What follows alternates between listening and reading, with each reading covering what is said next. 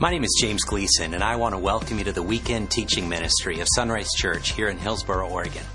Now, Sunrise is a church devoted to being a safe place to hear a life changing message. And our vision is to lead people in a growing relationship with Jesus Christ. And so every weekend we share a message of hope from God's Word, the Bible.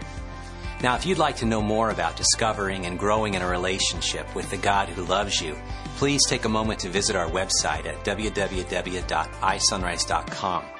Now, from there, you can learn how to connect with the God who loves you. Then you can learn how to grow with others along the journey of life. You can learn to develop a heart to serve the least, the last, and the lost. And finally, you can learn how to lead others to know Jesus Christ on this journey of disciples making disciples. And so now I invite you to follow along with our weekend message as you discover the heartbeat of God.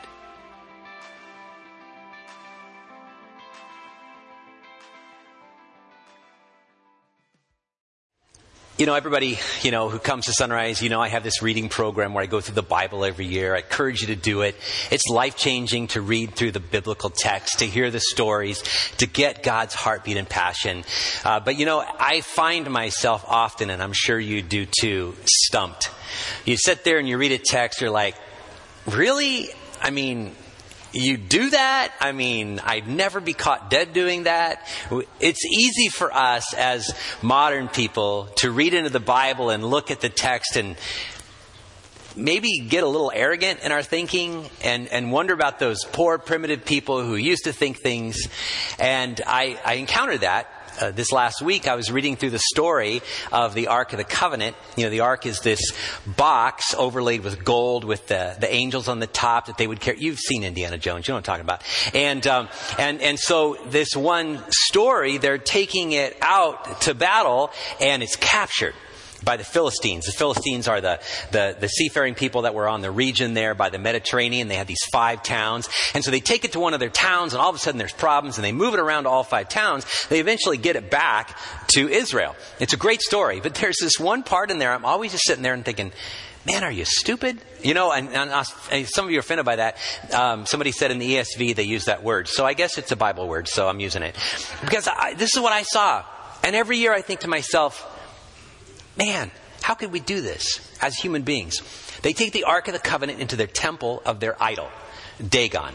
Now, we don't know by history what Dagon looked like necessarily, but we know what idols look like. Uh, something made of stone, something made of wood, something made of metal. This one is made of stone, and they have him propped up on this stand, and Dagon's there, and they put what they think is the idol of, of Israel, which is the ark. They think it's their God, and they put it down there as in victory. We've won over the gods of Israel. Well, the next day they come in, and Dagon has fallen flat on the face down in the dirt. And so, you know what they do? They pick Dagon up and they prop him back up on his stand. And they come in the next day, and guess what? Dagon has not only fallen down on his face, his arms are broken off. So what do they do? They pick Dagon back up. And I'm saying, at this point, I'm going like, man, if you have to pick your God back up off the dirt every day, you might want to get a new God, right? You know, it's like, pick a better idol, because that one's surely not working for you. And I sit there and I think, idols? I mean, how could anybody in their right mind bow down to something as an idol. Uh, one of the prophets says it this way You go out to the forest and you take an axe and you cut down a tree. And with part of the tree, you carve out an idol and you put it on a stand and you worship it. And the rest of the wood, you, you kindle a fire and you cook your food and you eat your food. And all it is is just a piece of wood. It's just a piece of stone, just some metal that somebody has forged and fabricated an image and you bow down to that. And I think to myself, how silly could it be to bow down to an idol? And I'm so glad we're modern. And I'm so glad that we're educated. I'm so glad that we're experienced. And, and, and we're much more intelligent than those people of the past. And we don't bow down to idols. Right. Yeah, yeah, exactly. We just have made ours really good looking and we've hidden them, right? Uh, you know, I, I just thought about it this way. I thought, we do not build an altar to Baal. And we do not bow down to Baal, the fertility god. But we worship sex and pleasure in our culture because it's an idol. We do not bow down and burn incense to Aphrodite. How ridiculous. But we spend all of our lives pursuing wealth and increasing our stores, our, bar- our barns, our bank accounts. We hoard and we bow down to that. We do not sacrifice our children to the fires of Molech, but we sacrifice our children to convenience, to our careers. We do not offer burnt offerings to Aphrodite or Diana, but we worship beauty. We worship beauty in magazines, on the internet, on television. Young ladies see these images of women that they're not, they're, they're not even real, they're photoshopped women, right? And, and we worship this image of beauty. I was reading just the other day, um, $500,000 a young lady has paid, half a million dollars to look like Kim Kardashian. Which I'm thinking, you do know that she doesn't even look like Kim Kardashian on her own. Only Photoshop makes her look like Kim Kardashian. And so we spend our energy pursuing beauty. You know, the gods of the ancient days, the idols of the ancient world, were ruthless, were bloodthirsty, and were demanding of sacrifices. And my friends, they still are today. And we just are more modern, and we couch them in terms that we would never call them an idol. But the Bible says anything we put first place in our lives, other than the true God, the one God, the holy God, Yahweh God, anything else that is front and center in our lives that we put all of our focus on, that is an idol.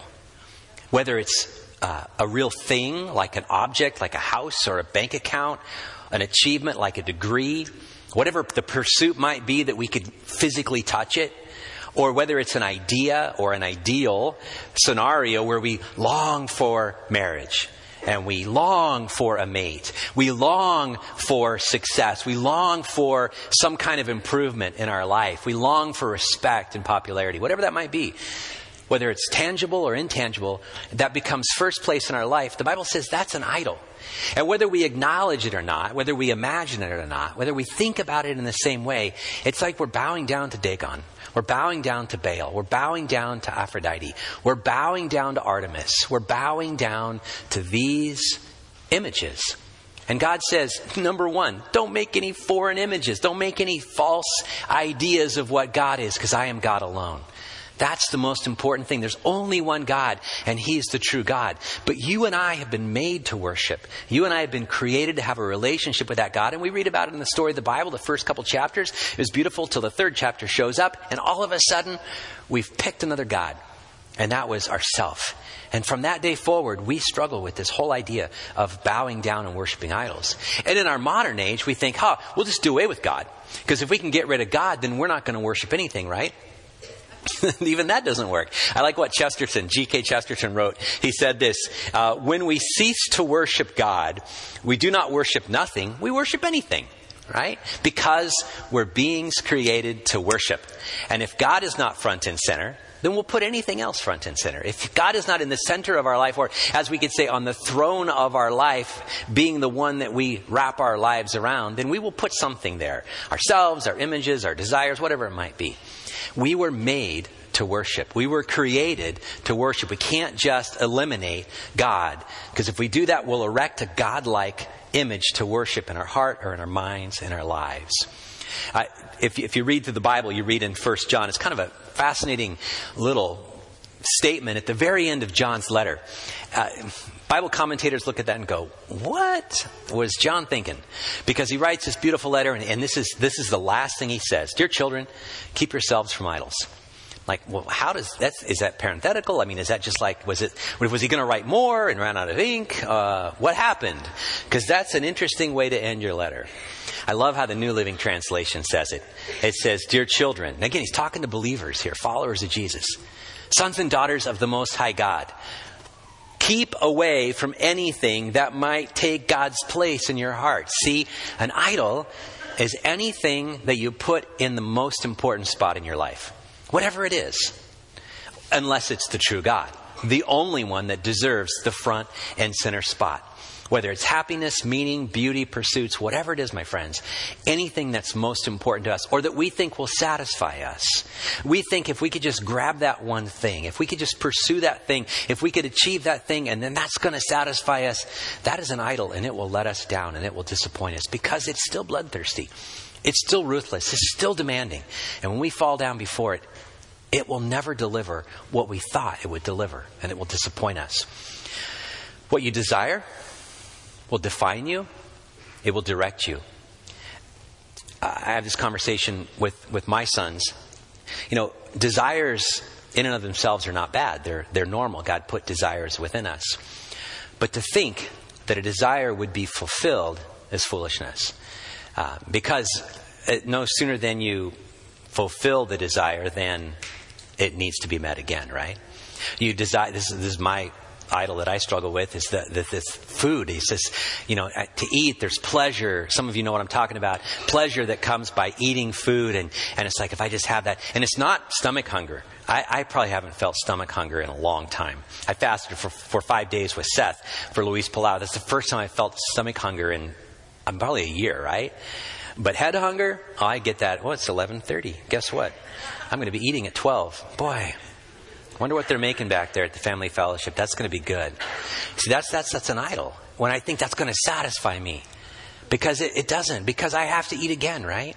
Wealth, you have it. it it's sex. It does, whatever your idol is, whether it's addiction, alcohol, drugs, whatever, it, it, it lies to us saying that will ultimately satisfy us, but it doesn't, because desires don't satisfy us. C.S. Lewis, in Mere Christianity, he said this If I find in myself desires which nothing in this world can satisfy, the only logical explanation is I was made for another world. What Lewis is saying is there is a God. And just the very desires that we have bear that out. That there are things that we long for that never satisfy, which tells us, hello, something else alone can satisfy. And it's not the stuff of the earth, it's the stuff of heaven that will satisfy us. Idolatry is not just the failure to obey God, it's setting something as most important besides God. Idolatry is not just a problem for ancient cultures primitive cultures. Idolatry, idolatry is a problem for our American culture that we live in today. Idolatry is a heart issue. And if we take our desires and, as Paul's going to say today, make them over desires, then we are going to be worshiping idols. Now, in the passage. You could turn there. We're in Galatians 4, verses 8 to 20. Today we're slowly walking through Galatians, uh, page 892 in your chair Bible. Before we go to that, I want to kind of give you an update. It could be your first time at Sunrise. The Apostle Paul went around, as he went around the area of Turkey and Greece, he planted churches in this area of Turkey, and he, he moved into an area. He shared about Jesus Christ. People received that. These are predominantly Gentile people, because Jewish people, for the most part, rejected him as he went to synagogues and went to the communities. And so these Gentile people have become followers of Jesus. Gentile is non-Jew. I'm, I'm a Gentile.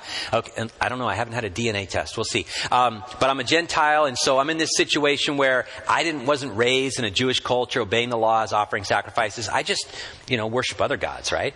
And all of a sudden, these churches are established. He leaves to go plant more churches, and he hears that Jewish believers in Jesus have moved in and have said, oh, you have to be Jewish to fully be a Christian. To be a follower of Jesus, because Jesus was Jewish, you have to obey the laws of Moses. You have to worship on certain days. You have to take certain days off. You have to eat only certain foods. You have to be circumcised. You have to wash your hands a certain way. You have to treat foreigners a certain way. All these rules and laws of the Old Testament, 613, you have to obey them. And then you can be fully a follower of Jesus. And these people are succumbing to this lie and they're buying it and they're starting to add what we would call legalism to their lives. Now, how this relates to us today is really simply is that churches are good for this. I mean, we are really known for being legalistic. And it's like if you do it a certain way, you worship a certain way, you wear a certain set of clothes, you, you talk a certain way, you sing a certain kind of songs, you, you have certain rituals, and you mandate those for other people, then all of a sudden you've become a legalist. And what Paul is saying is Jesus plus nothing is everything. But if you add Jesus plus the law of Moses, you don't have Jesus anymore. You have a watered down version, a legalistic. If it's Jesus plus your own church style, even, or your own church whatever, then uh, you got to follow this way if you're really going to love Jesus. Then you, you just basically are doing what the Galatians are doing. And within each of our hearts is a desire to do that. It's to somehow twist the simple, beautiful message of Jesus. It's that faith, grace, salvation just just that's all it is and all of a sudden we add extra stuff to it and we code it and we add this extra thing and now we're in the same situation the galatians were in. So that's what he's saying. We're going to look through the passage starting in verse 8 Now he says, before you Gentiles knew God. Again, he's talking to Christians, followers of Jesus, who were Gentiles. They, they weren't raised Jewish. Before you Gentiles knew God, you were slaves to so-called gods that do not even exist. Now, what he's saying is, and they would have understood this, uh, of course, because the Greeks before them, these are the Romans in the Roman time period here, Roman Empire, they would go to their cities, they would go to their marketplaces. There were gods everywhere. And you know, this is how it worked. The sun rose up, and primitive people said, There must be a God. A God of the sun. There's a sun God. Egyptians have a sun God. Uh, other ancient people have sun gods. Then the moon comes up. There's a moon God. You know? And if there's an eclipse, the God's angry. You know? There's a rain God. Why? Because the crop, the farmers need rain, so they pray to the rain God. Uh, th- there's a fertility God, so we need our crops to grow. We need our animals to have babies, so we can have more agricultural crops and livestock, and we need more wealth. So we pray to these gods, we bow down to these gods.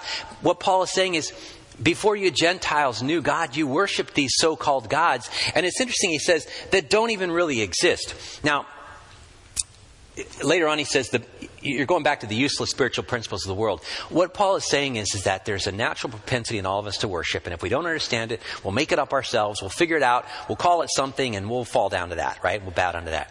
He said, You used to do that.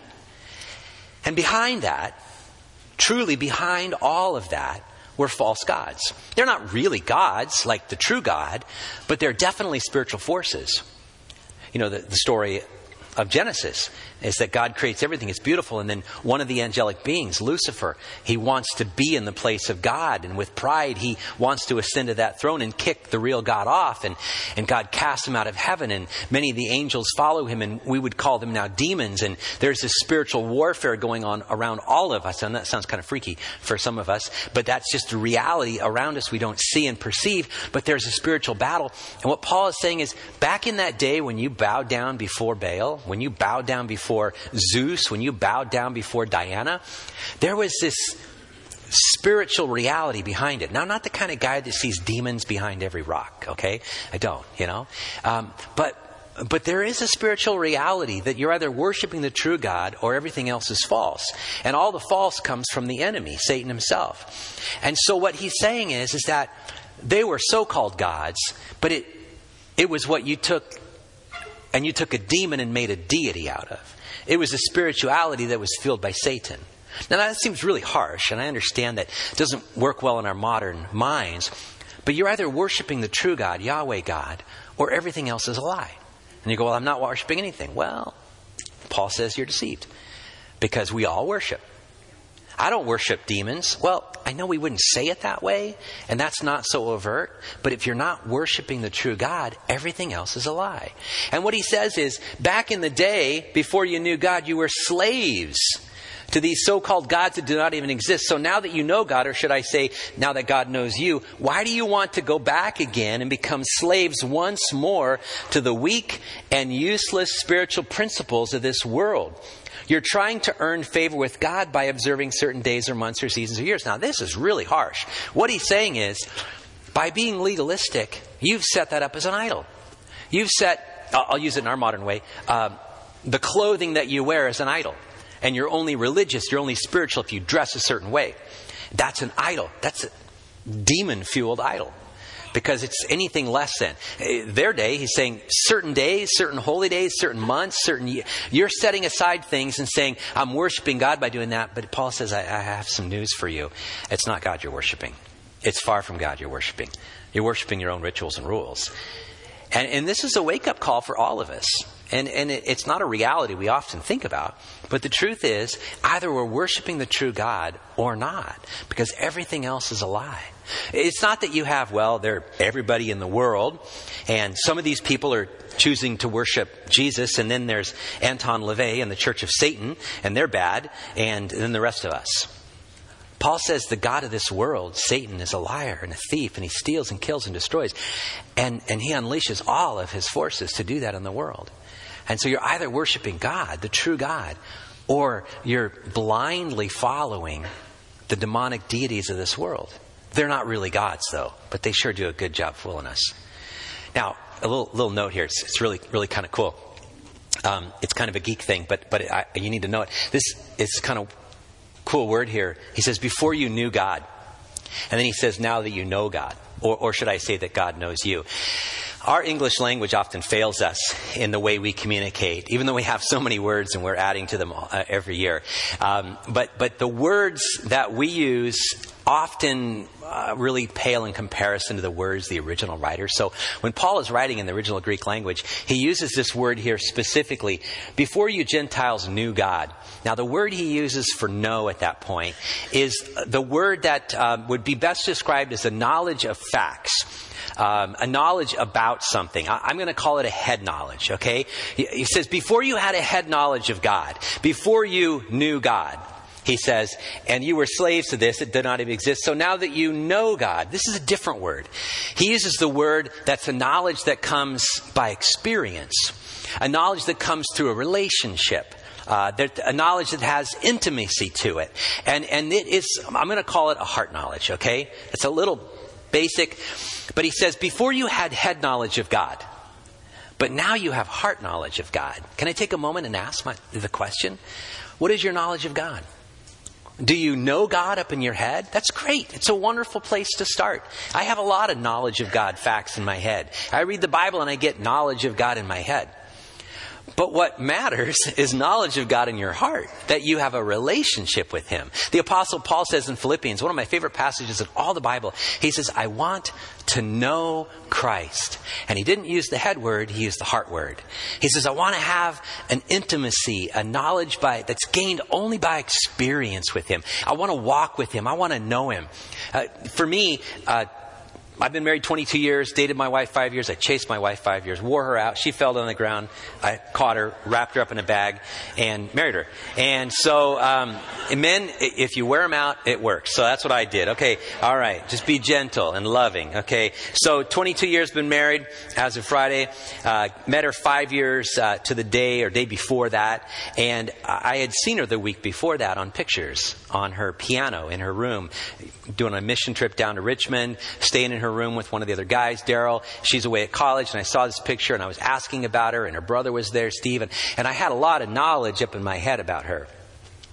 But it took having breakfast with her to start to know her, to win her over with my charms. Sorry. That's not how it worked. Okay. and, um, and it took, it took five years to get to know her. But you know, I've had 22 years of being married to know her. See, that's the word that Paul says when I want to know Christ. Want, that's why we say Christianity is not a religion, it's a relationship. It's a knowledge. It's a walking, talking, breathing, living. For me, I get up in the morning and I read my Bible and I pray and I spend time with God. I talk to God. I, you know, I go for a run. I drive. I, I spend time with God. I, you know, that's a, that's a relational word versus just a, a dictionary fact word, right? Encyclopedia knowledge. And Paul says, before you Gentiles knew God, you were slaves to these so-called gods who do not even exist. That's this whole idea of worshiping idols. So now that you know God relationally, or should I say, this is so pretty. This is gorgeous. Now that He knows you. Now that God knows you through a relationship. My friends, it's awesome to know God. It's amazing and unbelievable to be known by God. When God reaches out to us and we open ourselves up to Him, and now we are known by this God that loves us and died for us. That's the epitome of what it means to have a relationship with God through Jesus Christ. Not that it's religion, not that it's rules, not that it's regulations, not that it's all the things we do to earn points or feel like we've satisfied the wrath of this God but that He wants to know us in the deepest parts of our lives. That is Christianity. That is following Jesus right there. And I hope you know it. I hope, I hope you have some knowledge of God. I hope that continues to grow in your life. That's important. But I hope you have real knowledge of God. The heart knowledge. I hope, I hope, as people have said for years, that the knowledge has moved the 18 inches down to your heart. Because some people know Him up here, but it never makes the journey down here. I hope you know Him. Now, um, Paul's going to go on and he's going to uh, actually start sharing a little bit of his pain and the struggle he's facing. And it's very personal here so let's let's jump into this. That was the theological argument now it's the personal argument. He says i fear for you.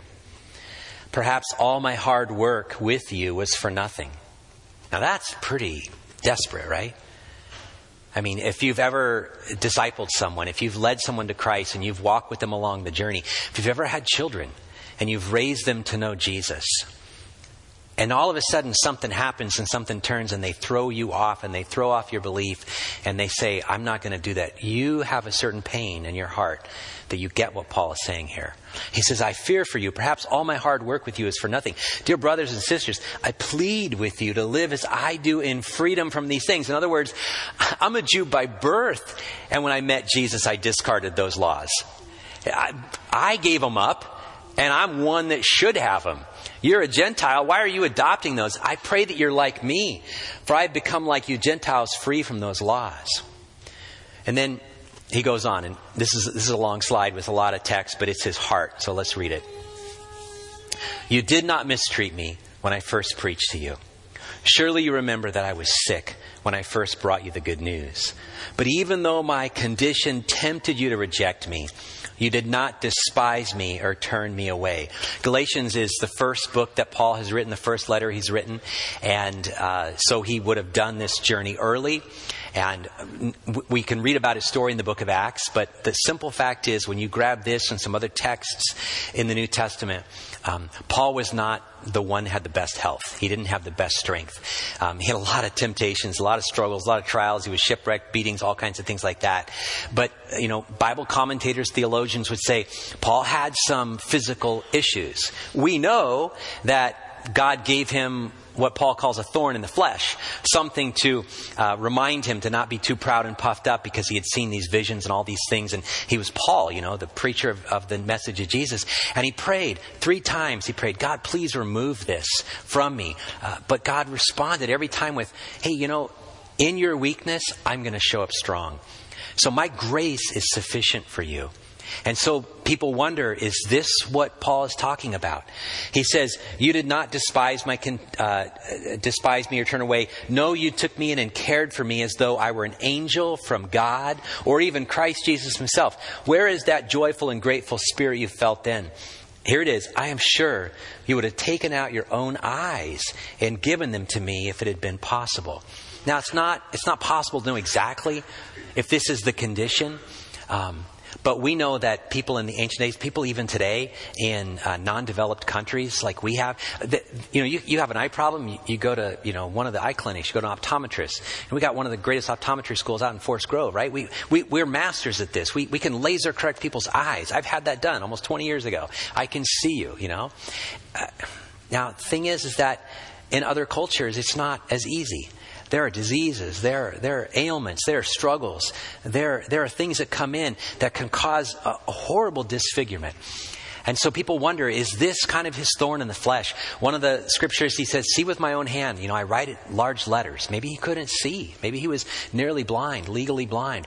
Um, he dictated some of the letters through people that wrote him down. Maybe, maybe he could no longer write with his own pen anymore to see it legibly. I'm 53. I wear 1.5s when I'm at home, okay? It's like I need extra help to see. Imagine if you were legally blind or if you had an ailment or if your eyes, there was this gross disfigurement, if there was some kind of something there. He says, You know what I was like when I came to you? I came in weakness. I came in weakness. He's just saying, You cared for me like I was your family. And Paul pulls this out and he says, That's what it was like between us. You loved me so much and you treated me like an angel or Jesus himself. You would have pulled out your eyes and given them to me. But we're not in that condition anymore. Our relationship has changed. Now, some of you know it. As I said, some of you have sons or daughters that have gone astray spiritually. Some of you have discipled people that no longer follow the faith or they have get gotten caught up and choked with the cares and concerns of the world. Or the faith grew up and all of a sudden it's just, it just seems to have died. And you have this ache in your heart because your, your, your son or your daughter, physical son or daughter, spiritual son or daughter, grandparent, son or daughter, you know, grandson, your aunt, uncle, someone. You have people that you've poured your life into, and now they look at you differently and they don't want anything to do with your faith. You know what that's like to have that kind of pain. And you pray for them. And you're on your knees for them every night. And you ache in your heart. That is what Paul is going through right now for these people. He said, I'd give my very life for you if you would just come back. And he wraps it up. With a couple more slides, he says, Have I now become your enemy because I'm telling you the truth, wow. Some of you have lost friendships over things that real or perceived. In the gap of your relationship, suspicion came in. And now that person doesn't trust you anymore. Instead of filling it with trust, they filled it with suspicion. And every time they saw this thing happen, they, they imagined and imagined. And pretty soon, you're sitting there, it's like, oh, didn't we used to eat together? Didn't we used to go to church together? Didn't we used to walk together? And now I'm an enemy? And you know what it's like to have that. Some, some of your family has rejected you for following Jesus. And you're like, but we used to, but not anymore. You know the ache in your heart when Satan has like blinded the eyes of people and led them astray. This is what Paul is saying. Those false teachers are so eager to win your favor, but their intentions are not good. They're trying to shut you off from me so that you will pay attention only to them. If someone is eager to do good things for you, that's all right, but let them do it all the time, not just when I'm with you. And then he closes this section with these words Oh, my dear children. I feel as if I'm going through labor pains for you again, and they will continue until Christ is fully developed in your lives. I wish I were with you right now so I could change my tone, but at this distance, I don't know what else to do to help you. Can you, can you feel that pain? Spiritually, he's like a father to these children. He's like a mother to these children. Paul uses those words in the way he treated the, the believers that he discipled and nurtured. He says, I was like a mom toward you. I was like a dad toward you. And now you don't even want to have anything to do with me. And some of you get it on the physical. You have it on the relational. You know that emotionally. Imagine on the spiritual side. And Paul is just saying, I, I don't know what else to write. I don't know what else to do. I've, I've shared it every which way I could. And yet I wish I could just be with you. Now that is some intense wrestling and pain. But that's what Paul signed up for, my friends. Anybody that's in ministry, anybody that's discipling people, any mom or dad takes a risk of being rejected one day. And that is harsh if that were to ever happen. I mean, I, God forbid that would happen, but you know that it's a reality at times. When you've raised, spiritually raised, physically raised, a son or a daughter, and then at one point they don't want anything more to do with you, or it's your mom or dad because of your faith in God, or because of some lies that have been believed, they don't want anything. You know that there's this separation that causes, it's like a death in the relationship, and it's so incredible. I'll tell you this anybody that jumps into ministry will eventually, ultimately experience that. When you see your sons or daughters, your children out there, and they're struggling and they're flailing and maybe it's they're bowing down to idols or they're believing lies or whatever. These, these people were believing lies false teachers were telling them, right? And they were going down the wrong path and you just ache for that. That is the price you pay for ministry. That is the price you pay sometimes for being a mom or dad and giving everything for them. Because you can't guarantee how people are going to turn out, right? You can't guarantee that it's all going to work out, even with the best parenting or the best disciple making because they're an independent person under God. And man, Satan may deceive them and wrap his lies around them. And that is what Paul is going through. I like how Paul says it, and he writes this in Colossians. It's a beautiful text. It's, it, it's just his heartbeat. Anybody in ministry, this is your heartbeat, right? So we tell others about Christ, warning everyone and teaching everyone with all the wisdom God has given us. We want to present them to God perfect in their relationship to Christ. That's why I work and struggle so hard, depending on Christ's mighty power that works within me. In other words, Paul says, I, am like a spiritual dad to, to, for him, hundreds, thousands of people, right? Now, as time's gone by, millions and billions of people, right? Because we've read the words and we've been saved under the words of Paul, of Jesus, right? We get it. He says, but you, you give your life over to it, and it's not always the easiest thing. Anybody in ministry, anybody that's joined in in parenting, anybody that's taking some kind of parental, physical, spiritual role over others, it consumes you. And that's okay because you signed up for it. Because you know you're living not for yourself, you're living for the next generation, right? And if it doesn't work out, your heart just breaks. You know, that's ministry. You need to be in a ministry where people care for you like that, where they love you and shepherd you. I know Sunrise is a big church. It's easy to hide in a big church. I would say some of you come because you can hide in a big church. You wouldn't dare show up to a church of 150 because people would get to know you, and that would be really upsetting, you know?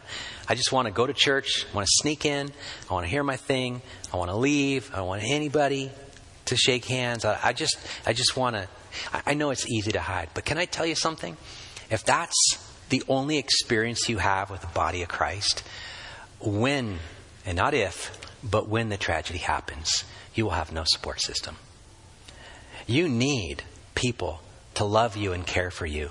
You need to be in shepherding relationships. You need to be in small groups, accountability groups, discipleship relationships. You need to be hanging out, building a life with other people. We have the family of God, the church of God. And God forbid, but it will happen. You will end up at the hospital. You will end up with a son or daughter astray. You will end up with a tumor. You will end up with cancer. You will end up with questions that you don't know what to do with. There will be a crisis in your life. And if you have lived your life separate as an orphan and you have a family available to you, where will you go? You need the family of God, my friends. In the healthy times and the unhealthy times and the easy times and the difficult and painful times. Because this is what God has built on the earth to represent Jesus Christ amongst ourselves. And when we do this, it's messy. We, we, don't, we don't get it right all the time. We don't get all the emails. We don't get all the hospital visits. But I'm telling you, you need people shepherding you. And you need to be shepherding other people. Because that's what the family of God is all about. If you just fly in and fly out, if you just drive in and drive out, if you just hide in the dark places, uh, when the difficulties come, you won't have anyone to reach out to.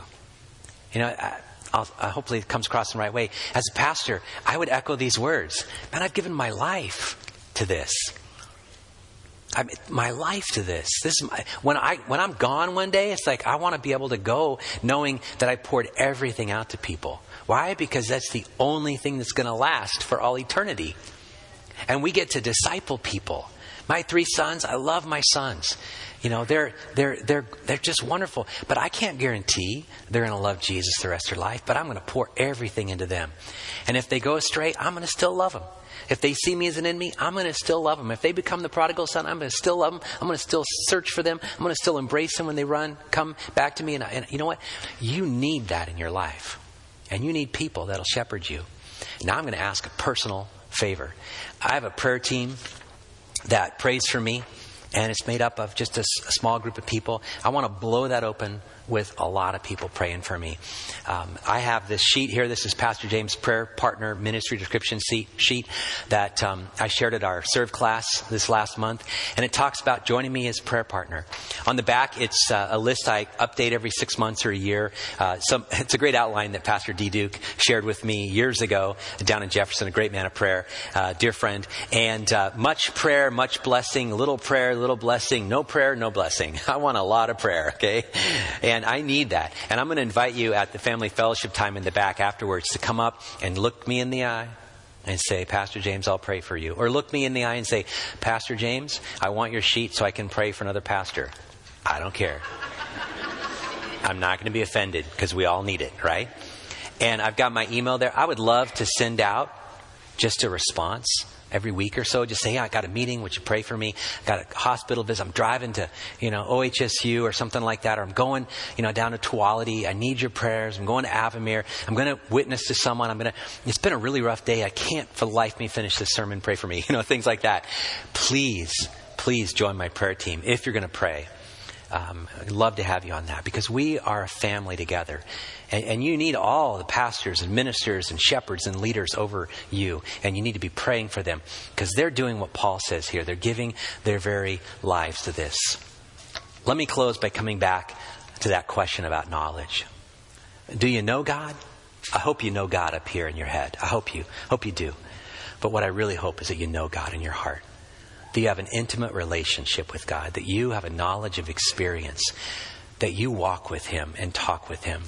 My grandma's favorite hymn, In the Garden. Some of you are old enough to know what it is. You can start singing it right now, right? I come to the garden alone while the dew is still on the roses. And, and in this writing, in this beautiful hymn, the writer talks about, Frances uh, Havergal talks about, it's this intimacy of being with Jesus. I hope you have it, my friends. Don't make Christianity religion, it'll disappoint you. Make it a relationship with the very God who loves you, Jesus Christ Himself. Let's pray together. Father, thank you. We love you. I mean, I hope we know you. I hope here you send out your spirit to communicate the, in the deep parts of our lives the truth of our spiritual condition, whether it's a knowledge of the head alone or it's a knowledge of the heart as well. God, I, I pray that um, we would be the church family that doesn't just drive in and drive out, but that we come together and we worship together and celebrate together and we draw close to each other. And that everybody here would be spiritually connected to other people, to care, to share, to build a life together, Father.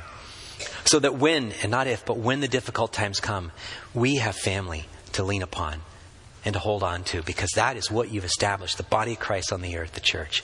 May we lean into that, Lord in the good and bad times. Father, we pray that um, amidst the journey of even this week, that we would carve out time in our lives and our hearts to know you because you want to know us. And you, the God of all creation, you want to walk with us and talk with us this week. May that be the driving force of our life. We pray in your name. Amen.